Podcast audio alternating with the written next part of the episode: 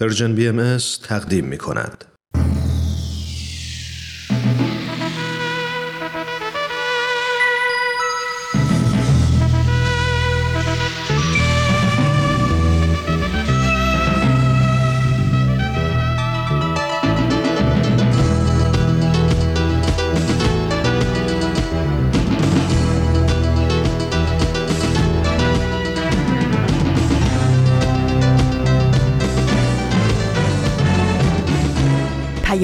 دوست.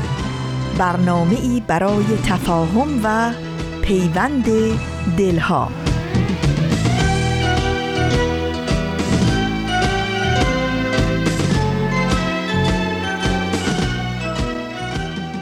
دوستان عزیز شنوندگان فرهیخته رادیو پیام دوست وقت بخیر درود به همه شما هر جای این جهان پهناور که هستید. امیدوارم که خوب و خوش و سلامت و تندرست و امیدوار به آینده درخشان و طلایی باشید. بهترین ها رو در دنیا براتون آرزو دارم. اینجا رادیو پیام دوسته و قسمت دیگه ای از سشنبه های نقره. از همکنون آغاز میشه.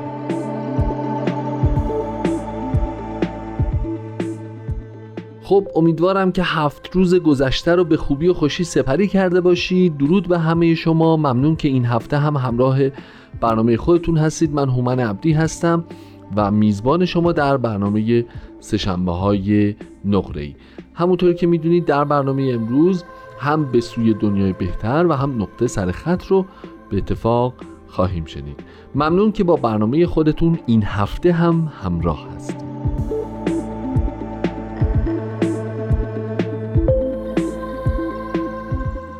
خب جالبه بهتون بگم. خیلی جالبه که داشتم فکر می‌کردم عجب روزگار عجیبیه.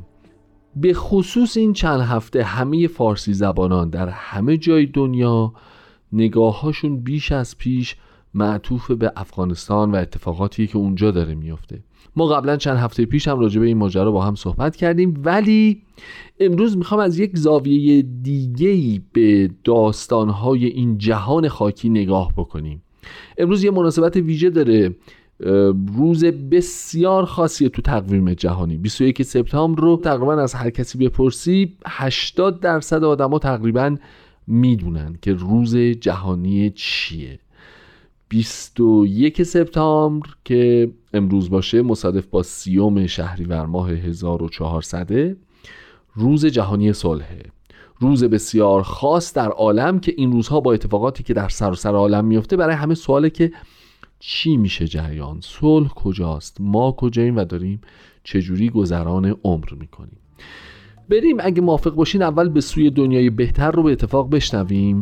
بعد از اتمام این برنامه یک کوچولو با هم دیگه صحبت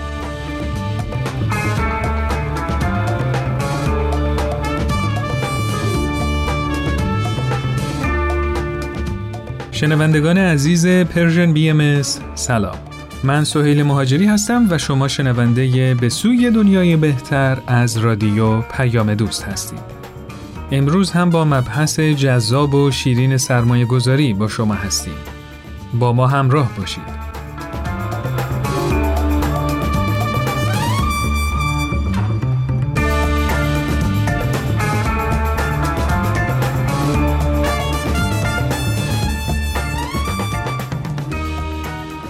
نسل جوون امروز ما به شدت از طرف رسانه ها تحت فشارن که از نظر مالی موفق بشن و واسه خودشون کسی بشن.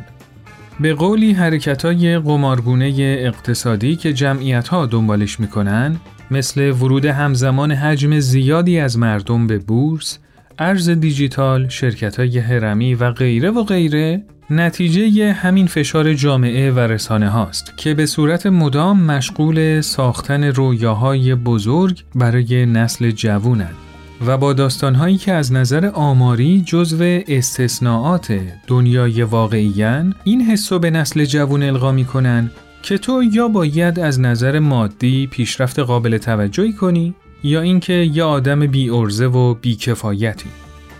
این وضعیت سخت جوونا فقط مختص ایران نیست و تقریبا یه موضوع جهانیه. حالا ممکنه به خاطر شرایط سخت اقتصادی ایران این موضوع تو ایران پررنگتر باشه. حالا چرا این وضعیت پیش اومده؟ میگم خدمتتون.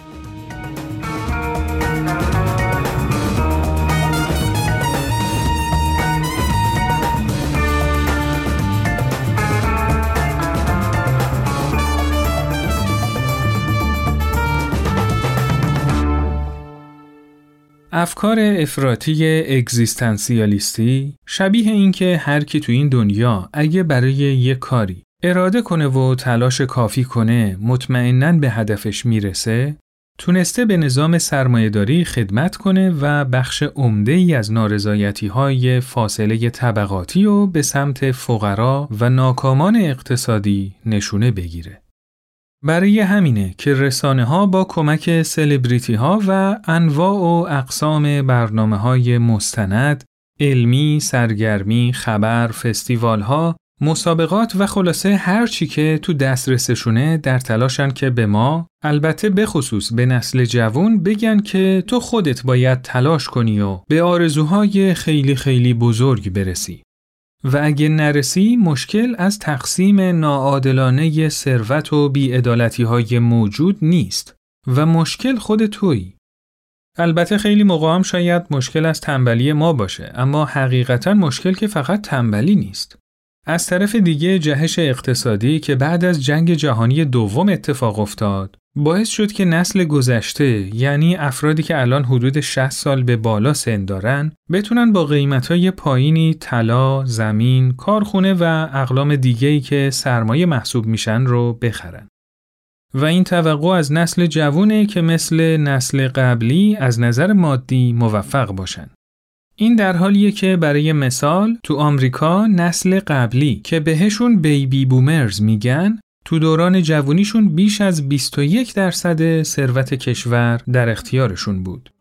در مقابل نسل جوون امروزی یا میلنیال ها که جمعشون بیشترم شده کمتر از 5 درصد ثروت کشور رو در اختیار دارن.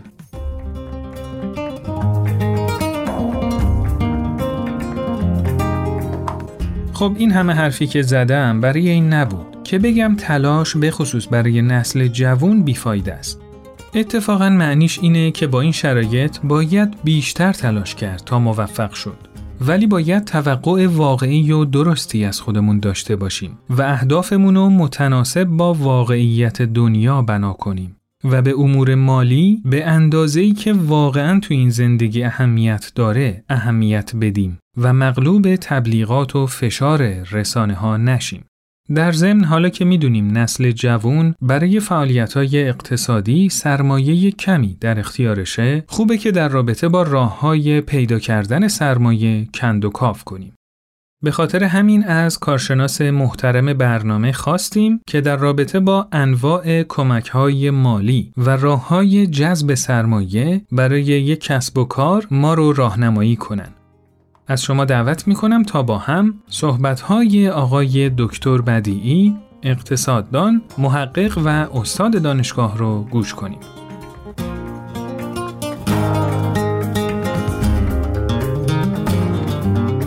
شنوندگان عزیز برنامه به سوی دنیای بهتر سعادتی است که بار دیگه با شما هستم در برنامه گذشته نگاهی کردیم به علل موفقیت برخی از بنگاه های تجاری که می توانند الگویی باشند برای هر فردی که قصد سرمایه‌گذاری در بازار رو داره و چند پیشنهاد در رابطه با سرمایه‌گذاری هدفمند و مؤثر در بازار داده شد.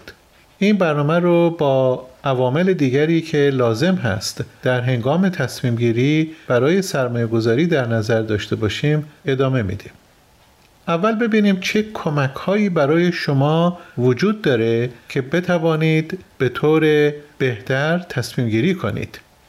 اول خانواده و دوستان شما هستند. این افراد خیلی مهم هستند چون اولا به شما خیلی نزدیکند و دیگر اینکه خوبی شما رو می‌خواند و حرفی که به شما می‌زنند از روی علاقه و همچنین از روی صداقت و عشق و محبت به شماست ممکنه که این افراد در کسب و کار تجربه و تخصصی نداشته باشند ولی نظراتشون به شما امید و اعتماد به نفس میده.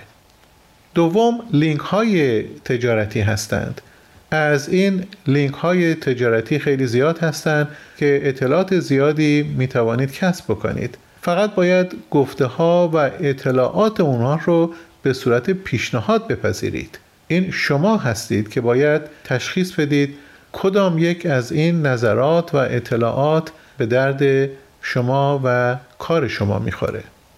و سوم شریک کار.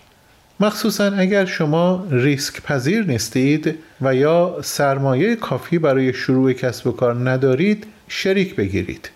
گاهی اوقات میشه چند شریک رو وارد کسب و کار کرد. به عبارت دیگه کار دست شرکاست.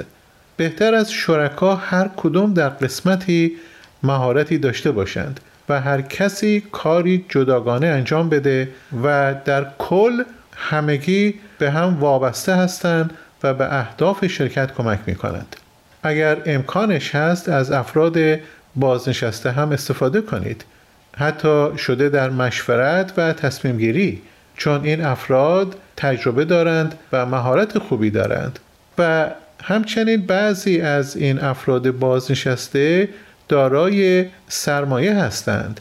این سرمایه خوب هست که به کار بیفته و عامل فعالیت اقتصادی در جامعه بشه. دیگه بانک ها هستند که می توانند به شما کمک بکنند. بانک ها هم وسیله هستند برای کمک رسانی. نه فقط در سرمایه گذاری بلکه در ارائه کمک های فکری. چون بانک می‌خواهد مطمئن بشه که مقدار پولی که به شما وام میده طوری است که شما موفق خواهید شد و قادرید سود و یا وام بانک رو بپردازید. لذا می توانید کمک های فکری از این بانک ها دریافت بکنید. و بالاخره دولت. دولت هم معمولا باید ادارجاتی داشته باشند که به افرادی که می‌خواهند بنگاه تجاری باز بکنند کمک فکری و حتی مالی و حتی فنی از لحاظ کارآموزی و آموزش بعضی از ماشینالات رو بدهند. توجه داشته باشیم که بنگاه های تجاری کوچک و متوسط مهمترین و مؤثرترین راه های کاهش بیکاری در یک کشور هست. برای اینکه بنگاه های تجاری بزرگ بیشتر از تکنولوژی استفاده می کنند و کمتر از نیروی انسانی. این شرکت ها و بنگاه های کوچک هستند که بیشتر از نیروی انسانی در کارشون استفاده می کنند و باعث کاهش بیکاری در اقتصاد می شود.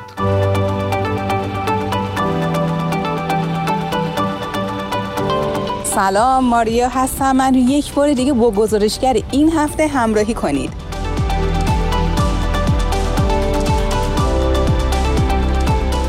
وقت شما بخیر. شما توی کسب و کار دوست دارید که تنها کار کنید یا شریک داشته باشید؟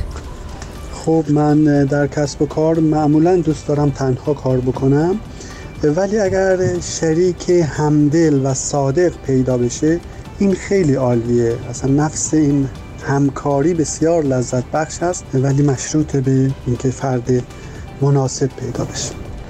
من کار تیم ورک رو بیشتر دوست دارم یعنی آدم ها ولی آدم ها برام خیلی مهمن که قابل اعتماد باشن.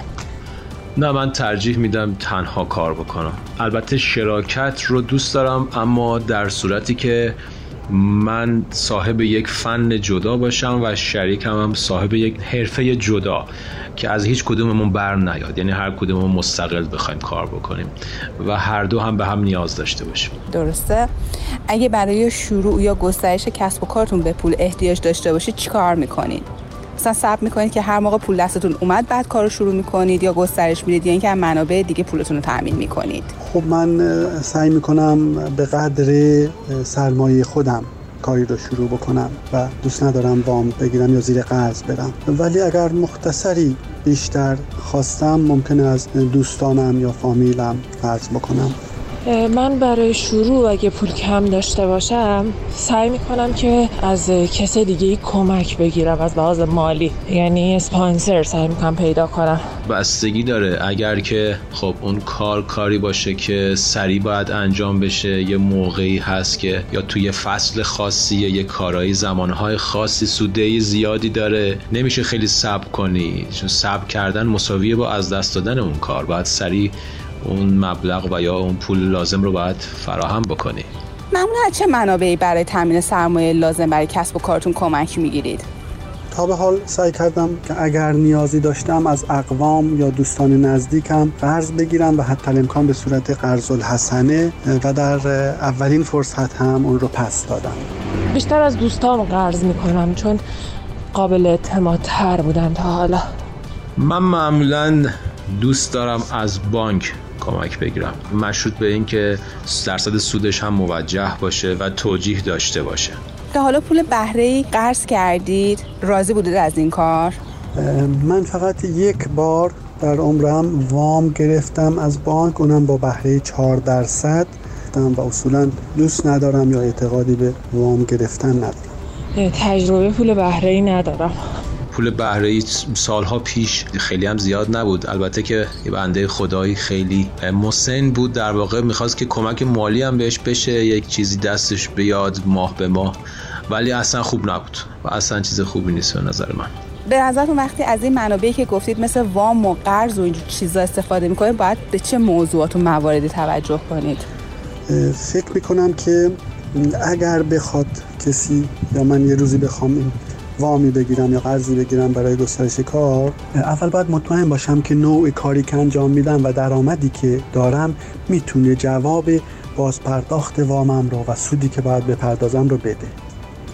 ثانیا این رو مطمئن باشم که یک پشتوانه ای دارم که اگر خدای ناکرده این کار من از بین رفت یعنی پول من رفت یک منبعی مثل زمین ماشین یا یه چیزی دارم که بفروشم و بتونم وامم رو پس بدم. این خیلی مهمه. همیشه فکر کردم که اگر می‌خوام پولی قرض کنم یه اطمینان خاطری قبلش می‌گیرم از خودم. مثلا به طرف میگم ببین من اینقدر پول نیاز دارم. ماهی هم اینقدر تومن می‌تونم بهت بدم. اگر اوکیه به هم بده.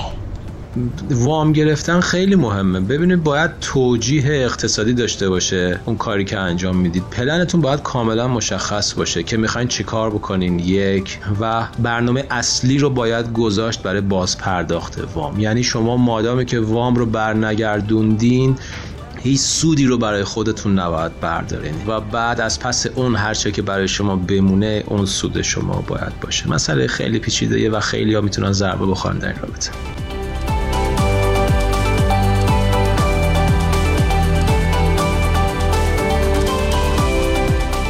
مرسی که من رو یک بار دیگه با گزارشگر این هفته همراهی کردید همچنان شنونده مجموعه به سوی دنیای بهتر از Persian BM هستید. با ما همراه باشید تا ادامه صحبت‌های آقای دکتر بدیعی در رابطه با عوامل مهم تصمیم گیری در سرمایه گذاری رو بشنویم. خب شنوندگان عزیز در این قسمت پنج نظریه و یا راه حل در اختیار شما گذاشته شد که بتوانید از آنها در راه انداختن کار خودتون بهره ببرید. توجه داشته باشید باز هم که اینها به صورت پیشنهاد هست و خود شما باید ببینید کدام یک بیشتر به کار شما مربوط میشه و بهتر کار می‌کنه و از اون استفاده بکنید. یک پیشنهاد دیگری هم که برای شما دارم این هست که در رابطه با کسب و کار همه ما چهار خصوصیات درمون دیده میشه که عبارتند از نقاط قوت، نقاط ضعف، فرصت هایی که در بازار وجود داره و تهدیدهایی که در بازار وجود داره. حد اکثر سعی رو باید بکنیم که نقاط قوت خودمون رو افزایش بدیم و از نقاط ضعف خودمون بکاهیم. این دو مورد در اختیار خود ماست در دست خود ماست و می توانیم اونها رو کنترل بکنیم. در بازار کار فرصت های فراوانی هم وجود داره که خوب هست از اونها با خبر باشیم و با استفاده از نقاط قوت خودمون از فرصت های موجود در بازار بهره ببریم. و اما در بازار تهدیدهایی هم وجود داره. یا از طرف رقبا هست این تهدیدها و یا از طرف دولت و قوانین دولتی که مانعی بر سر کار سرمایه گذاران خواهد بود. این دو مورد در اختیار ما نیست و ما کنترلی روی این دو مورد یعنی فرصت ها و تهدیدها نداریم. ولی هرچه نقاط قوت رو افزایش بدیم و بهترش بکنیم بهتر می‌تونیم از فرصتهای موجود در بازار استفاده بکنیم. شنوندگان عزیز در برنامه آینده راجع به چالش هایی که در بازار آزاد وجود داره اشاره خواهد شد و به بعضی از راحل های اون شاد و تندرست باشید.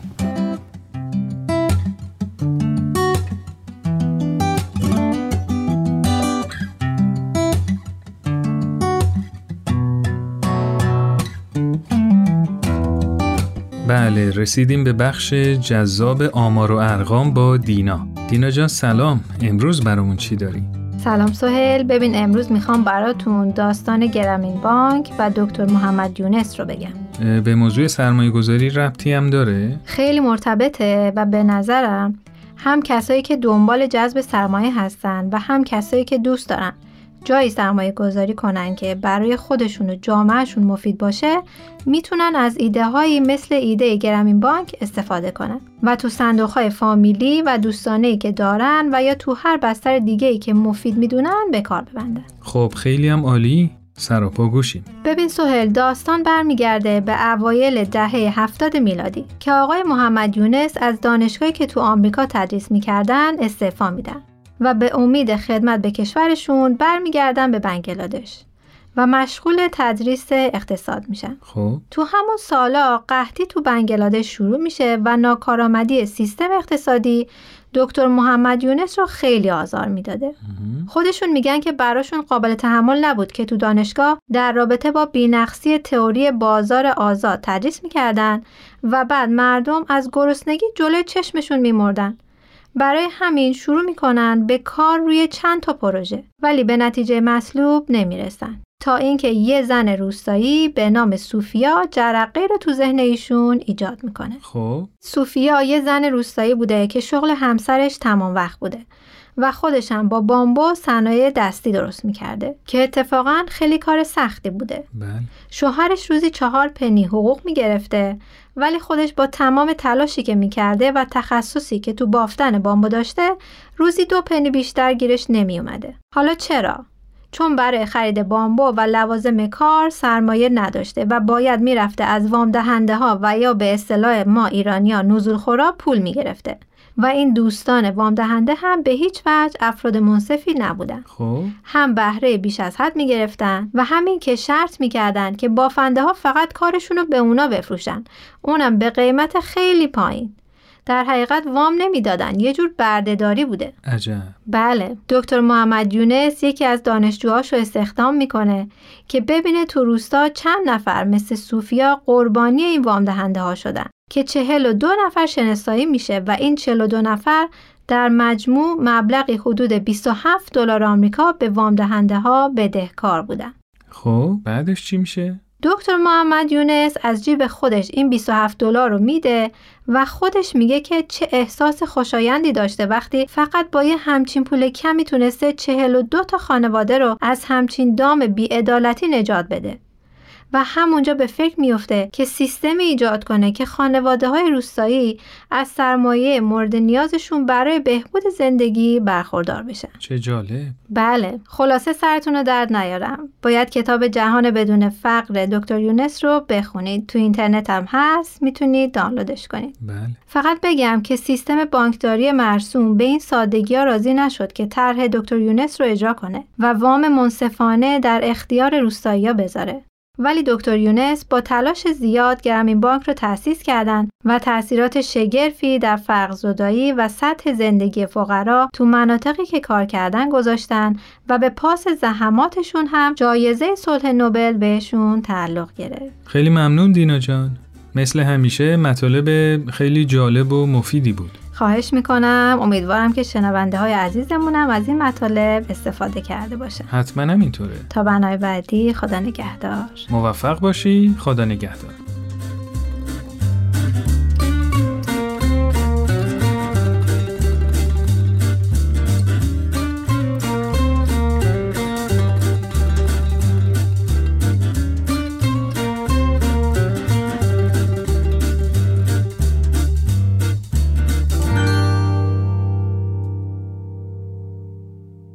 شنوندگان عزیز رادیو پیام دوست این قسمت از برنامهمون هم به پایان رسید. امیدواریم این سه قسمت از مجموعه به سوی دنیای بهتر که به موضوع سرمایه گذاری اختصاص داشت براتون مفید بوده باشه. مثل همیشه ما رو از نظراتتون محروم نکنید. و از طریق شماره تلفن 201 240 560 2414 در تلگرام و واتساپ با ما تماس بگیرید و پیام هاتون رو برامون ارسال کنید. در ضمن اگه کتاب جهان بدون فقر رو مطالعه کردید و به مبحث کسب و کار اجتماعی علاقه مند شدید پیشنهاد می‌کنم که یک کتاب دیگه از دکتر محمد یونس که با نام کسب و کار اجتماعی به فارسی ترجمه شده رو مطالعه کنید. مطمئنا خالی از لطف نخواهد بود.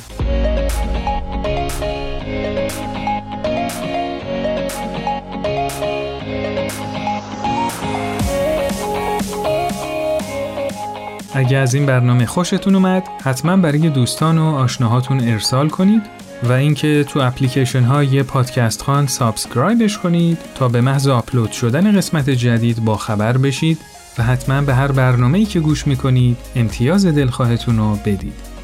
خیلی ممنون که تا به این لحظه با ما همراه بودید. روز و شبتون به خیر و خوشی. خدا نگهدار.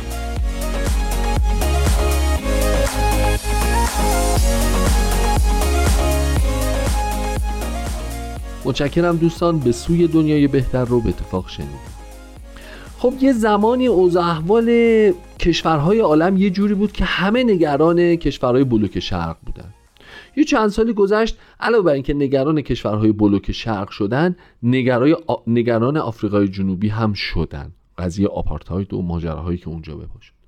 بعد از چند سال علاوه بر نگرانی کشورهای بلوک شرق و آفریقای جنوبی نگرانی برای کشور خود ما هم بهش اضافه شد با حوادثی که اتفاق افتاد. بعد علاوه بر نگرانی بلوک شرق و آفریقای جنوبی و ما آلمان شرقی و غربی هم بهش اضافه شد. بلوک شرق بود آفریقا بود ما بودیم آلمان شرقی و غربی بود. درگیری های حوزه بالکان هم به دنیا و مافی ها اضافه شد. بعد کویت اومد بعد عراق اومد بعد درگیری بین اینها اومد همه دوره هم بودیم. تا اینکه بالاخره کشورهای بلوک شرق از هم پاشیدن. آلمان شرقی و غربی با هم یکی شدن. حوزه بالکان رفت تو بوسنی هرزگوین بحرانش. در واقع شد کرواسی و شد بوسنی و شد ما و شد رواندا و شد کوبا. یه چند سال که گذشت ما بودیم بوسنی بود رواندا بود کوبا بود لیبی و عراق و مصرم بهش اضافه شد. ما همه دوره هم بودیم ما بودیم بوسنی بودیم رواندا بود لیبی بود عراق بود مصر بود. افغانستان هم اومد به مجموعه ما کشورهای باحال بحرانخیز داستاندار اضافه شد. بعد بوسنی ارزگوین قضیهش حل شد رواندا حل شد لیبی حل شد مصر حل شد ما موندیم کوبا موند عراق اضافه شد افغانستان که بود کره شمالی هم اضافه شد. بعد ما و کوبا و عراق و افغانستان و کره شمالی بودیم. آمریکا هم اومد کنار دست ماها. با 11 سپتامبر که همین در روز پیش سال کردش بود. آمریکا که اومد پشت سرش دوباره یه گروه از کشورها اومدن. حمله های تروریستی و داستانا شروع شد. ما بودیم کوبا بود عراق بود افغانستان بود کره شمالی بود آمریکا هم بود انگلیس و نمی‌دونم هلند و بلژیک و فرانسه و اضافه شد. همه این کشورها دور هم بودیم. سوریه اضافه شد. دوباره همه این کشورها دور هم بودیم. سوریه هم اضافه شده بود. ولی خب یواش یواش عراق مشکلش حل شد افغانستان حل شد. آمریکا و انگلیس و هلند و بلژیک و فرانسه و اینا حل شدن. ما موندیم. کره شمالی موند. سوریه موند که همه نگرانمون بودن. بعد دوباره ما موندیم کره شمالی موند سوریه بود یمن و افغانستان هم اضافه شد. خلاصه هر جور آدم حساب می‌کنه می‌بینی عجب دنیای عجیب غریبیه. انگار یه پکیج بحران آفرین همیشه در دنیا وجود داره. یه سری از این ور میان یه سری از اون ور میرن. یه سری هم مثلا در اکثر سالها اونجا حضور دارن. مثل سنگ کف رودخونه میمونن. خیلی باحاله. حالا این وسط مثلا شیلی میاد میره آرژانتین میاد میره گابون میاد میره ایتالیا میاد میره عمان میاد میره چین پاکستان هنگ کنگ نیجریه اون داستانه بوکو حرام و اینا. اوه میان و میرن. اصلا بعد از یه مدتی نگاه می‌کنیم می‌بینیم بابا جان روز جهانی صلح کی بهش اهمیت میده؟ کجای جهانیم؟ بعد که می‌بینین اوضاع احوال جهان چجوریه تازه به این فکر می‌کنیم که جان این جهان واویلا به نظر می‌رسه که حالا حالاها کار داره. ما پازلی نرم و زیبا و شیک و خوشگل و مجلسی از این پایین چجوری می‌تونیم سیستم رو درست بکنیم؟ میریم سراغ سویه دوم سوال. سراغ سویه ای که بعد از برنامه بعدی نقطه سر خط خدمتتون عرض می‌کنم. نقطه سرخط برنامه ای از نوید توکلی.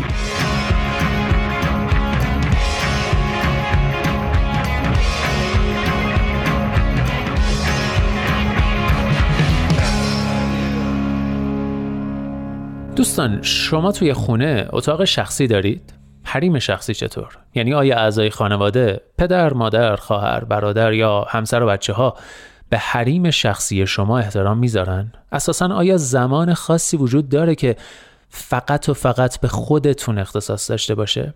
اصلا آیا خودتون زمان خاصی برای خودتون در نظر می‌گیرید؟ به نظر شما این زمان و مکان شخصی این حریم شخصی این خلوت فردی یا هر اسم دیگه ای که دوست دارید براش بذارید چقدر مهمه؟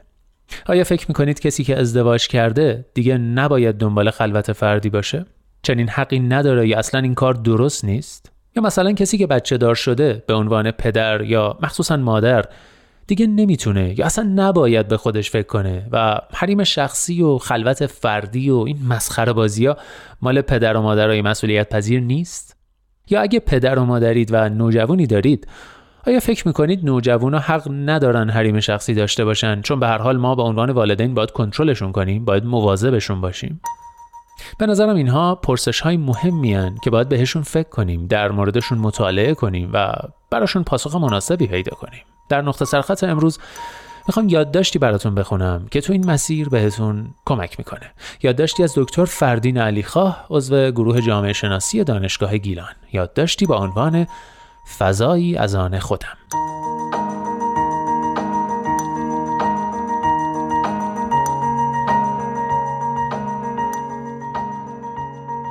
کاربری در سایت معروف کورا که در آن می‌توان سوال نوشت و از دیگران پاسخ گرفت پرسیده است چگونه می‌توانم به والدینم بگویم که گاهی اوقات نیاز به فضا دارم و می‌خواهم تنها باشم بدون آنکه فکر کنند من علاقه ای به بودن در کنارشان به عنوان یک خانواده ندارم. شاید پرسش این کاربر پرسشی اساسی برای بسیاری از افراد باشد. موضوع این نوشته کلمه فضاست که در سوال آن کاربر مطرح شده است. شاید در نگاه نخست فضا مفهومی اجتماعی به نظر نیاید ولی جالب است بدانیم که در قرن بیستم به تدریج شاخه های مختلف علوم اجتماعی از مطالعات شهری گرفته تا مطالعات خانواده به این مفهوم اقبال نشان دادند. در این دست از مطالعات به فضا هم در برداشتی انتظایی و نظری و هم در برداشتی عینی و عملی توجه شد. منظوران که برای مثال در بس از خانواده فضا هم به فاصله فیزیکی اشاره دارد و هم برخورداری از خلوت و حریم شخصی به معنای اجتماعی آن در واقع فضا هم امری عینی و هم امری ذهنی است در طول قرن بیستم با تغییرات و تحولات اجتماعی و فکری نظیر فردگرایی که در آن توجه به نیازها و خواسته های فردی تبدیل به ارزشی اجتماعی شد زمینه های اهمیت یافتن مفاهیمی مانند فضا نیز بیشتر شد. برای مثال به تدریج در خانواده هسته‌ای هر عضو خانواده یعنی تک تک کودکان و والدین در عمل صاحب فضا یا اتاقی از آن خود شدند ولی مطالبه فضا از دیگران در این سطح باقی نماند. به بیان روشنتر درخواست فضا در برداشتی مکانی یعنی داشتن کنج یا اتاق مخصوص به خود به سایر قلمروها مانند تعاملات و روابط نیز تسری یافت. هر کدام از اعضای خانواده از دیگری انتظار داشت که داشتن فضا را برای طرف مقابل به رسمیت بشناسد. به این معنا که برای مثال زوجها زمانهای مختص خودشان داشته باشند و به حریم شخصی و خلوت فردی همدیگر احترام بگذارند.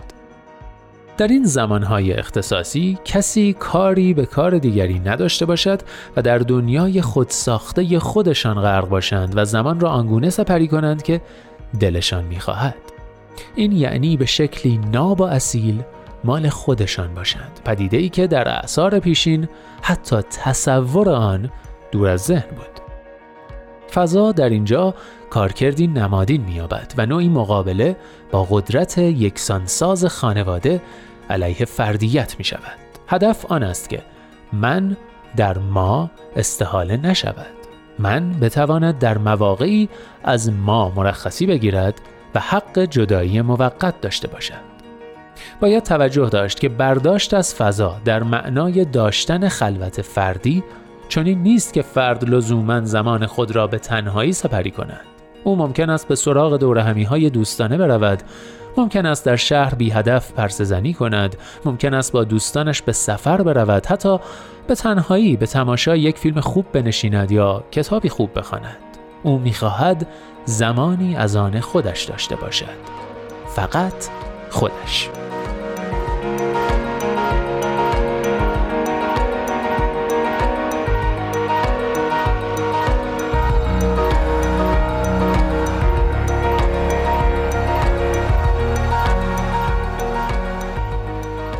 داشتن فضایی از آن خود در جامعه ایرانی پیچیدگی ها و چالش های خاص خودش را دارد. از طرفی بیاعتمادی فضاینده باعث شده است تا همسران به آسانی با به رسمیت شناختن فضا برای دیگری کنار نیایند. دوم که وقتی زنان نقش مادری بر عهده می‌گیرند گویی داشتن فضایی از آن خود امری ظالمانه و قصاوت آمیز است. هر زنی که مادر می شود باید با داشتن خلوتی ناب برای خود خداحافظی کنند. نکته سوم که ما اغلب داشتن فضا در معنای مکانی آن را به رسمیت شناخته ایم ولی در معنای اجتماعی آن را نه. برای مثال فرزندانمان اتاق اختصاصی دارند ولی هر زمانی دلمان بخواهد بی اطلاع وارد اتاق آنان می شویم. زنان گذراندن زمان با دوست یا دوستان را برای همسر به رسمیت شناختند ولی مدام نظارت خود را از طریق تلفن اعلام می کنند اینکه حواسم بهت هست. حتی فرزندان اصر دیجیتال نیز از درک فضایی از آن خود برای والدینشان ناتوانند. چرا که اغلب در چنین مواقعی مدام با والدین تماس می‌گیرند تا با کمک آنان جوراب یا شیشه مربا را پیدا کنند. گویی آنان مدام می‌خواهند به یاد والدینشان بیاندازند که حواست باشه تو مادر یا پدر هستی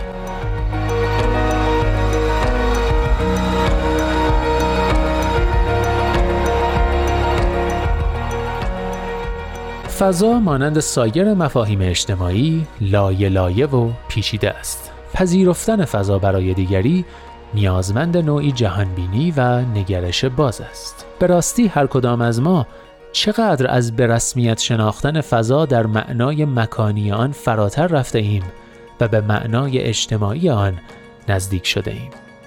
اینکه هر کس در مواقعی نیاز به فضا دارد و می‌خواهد لحظه هایی مختص خودش داشته باشد.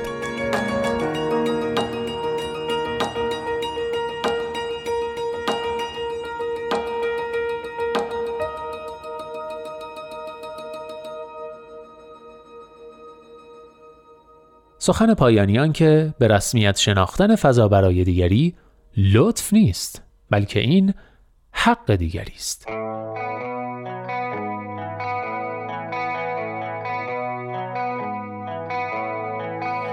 تو مسیر باد میرم با یه کول پر رویا منو منصرف نکن از رفتن و فرار از اینجا.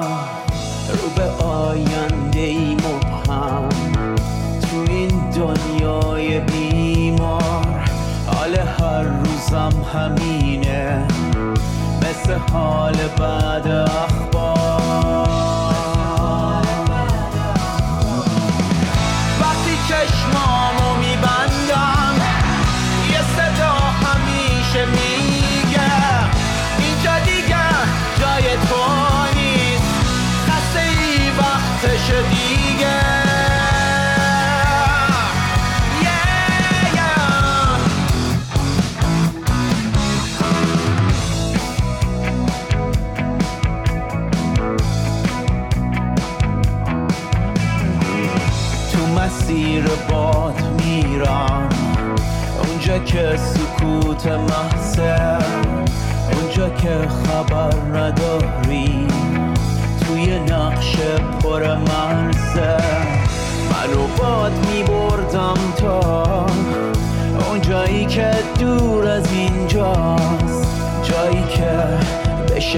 بشه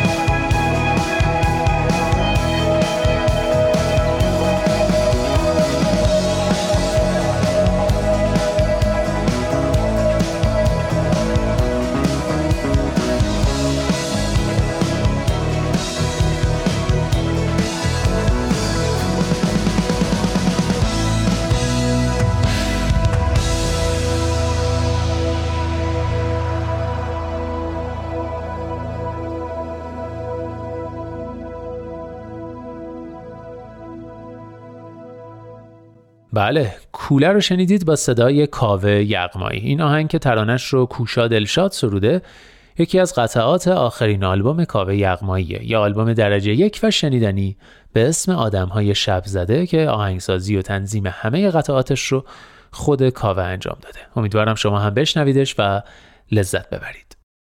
نقطه سرخط رو به اتفاق شنیدیم. ممنون که همچنان با سهشنبه های نقره همراه هستید. امروز روز جهانی صلح. در مورد اوز احوال افتضاح عالم دیگه مفصل صحبت کردیم در حد زمان کم خودمون. ولی فراموش نکنید که سویه دیگه صلح صلح ما با خودمونه. صلح ما با اطرافیانمونه صلح ما با یادگیری صلح ما با حل مسائلی است که فکر می‌کنیم خیلی قامز و بغرنجه. صلح ما با اطرافیانمونه صلح ما با پدر مادرامونه با همسایه هامونه با هم محله هامونه با همه اونهایی که عین ما فکر نمی‌کنن و عین ما رفتار نمی‌کنن اگر به این صلح دست پیدا بکنیم واقعا باید جشن بگیریم تو جهان باید ناقاره بزنیم و آتیش بازی را بندازیم و کلی خوش بگذرونیم چون تلیعی از برقراری صلح در اشل بزرگتر در بین عالم و عالمیان خواهد بود. خسته نباشید روز جهانی صلح بر همتون مبارک. خوشحالم که همه شما تک تکتون صلح پذیرترین شنونده های رادیو در عالم هستید. مراقب خودتون باشید تا هفته آینده و خدا نگهدار.